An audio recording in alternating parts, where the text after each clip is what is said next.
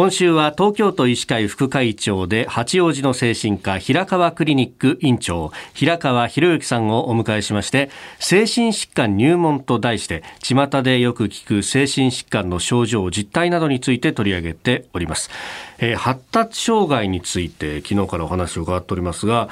えー、これどうなんですか？大人になってから症状出てくるっていう人もいらっしゃるんですか？はい、まず大人の発達障害の代表者は ADHD とアスペルガー症候群です。まあ、ADHD の場合多動症状は発達やしつけで目立たなくなるんですけども、はい、注意欠陥とか注意力散漫は残ってしまって社会人になってもですね仕事中会議中にぼーっとしていたり、はい、最後まで仕事をやり遂げられない。あ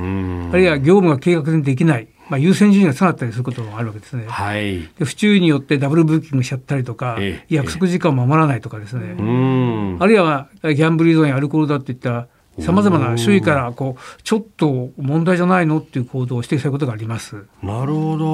ど。アルコール依存とかギャンブル依存もそうこういうこう発達障害とつながってるかもしれない。そうですね。あの背景に発達障害があって生きにくさを感じていたり、えー、散々これまで人生怒られて叱られてばっかりで自己評価低かったりとかですね。社会参加できないためにってことでアルコールに走ってしまうこともあるかもしれませんね。うん。一方でアスペルガー症候群というのはどうですか？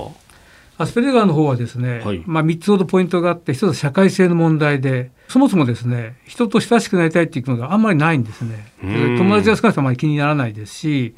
ですから会話中あまり視線が合わないとか、はい、あるいは暗黙のルールですね。まあ上司に対して頭下げると言ってもなんで頭下げるんだと。いや偉いからだと言ってその偉い偉くないの首でつかなかったりとか、はい、コミュニケーションの問題として、まあ、表情から相手の気持ちが認めないのでくどくなったりまあ、あの言葉の意味を文字通りですね理解してしまう。例えば「道草を食わずに帰りなさいよ」って言ったら先生ヤギじゃありまいし草なんか食いませんよとかですね、えー、50歩一歩でそんな問題だと言ったら50と100じゃ倍違いますよっていうような感じでなかなかその言葉の通りの意味しか取らなくて、はい、えー、深みがわからないっていうことがあります。その他まあ逆に過度に集中しすぎちゃったりとかですね、うん。はい、延々とゲームやったりパソコンに向かったりとか融通が利かないとかあります。まあ、白黒とかあるかないかになってしまって、まあ、ある意味完璧主義なところもあります。なるほど。そうかそういうのが性格由来というよりは発達障害の可能性もあると。はい。これもちろんグラデーションあのノートありますから、えー、もちろん正常の方もありますし、えー、このためにかなり障害出てる方もいるわけですね。うん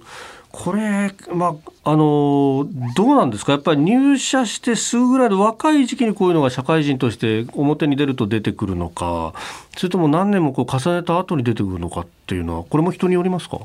そうですね。今話したようなエピソードは、まあ、入社直後ぐらいが多いんですけども、まあ、30半ば過ぎて昇進なんかがきっかけにですね気づかれることあります。まあ、主任や課長といった管理職の後部下を束ねたり報告を詳細にチェックするなどの業務とか、はい、まあ、途端にそういう時に問題出ちゃうんですね。で自分のペースでやり遂げができても、はい、部下の気持ち上司の思いを配慮して両者を意識して気配りするといったものがどうしても得意じゃないんですね。ああ、なるほど。名選手、名監督ならずみたいな。おっしゃる通りです。本当に名選手だった人がなんでだっていうような感じで崩れてしまうんですね。はい、そういう方はやっぱり名選手であってほしいので現役に戻っていただいて、管理職を外れることも一つの方法だと思います。ああ、まあそういうところこう道が一本でこうどんどん昇進していくみたいなモデルからそこは会社全体としても考えなければいけないのかもしれないですね。特性にぜひ合わせた職種といいますか、部門に移ってほしいですよね。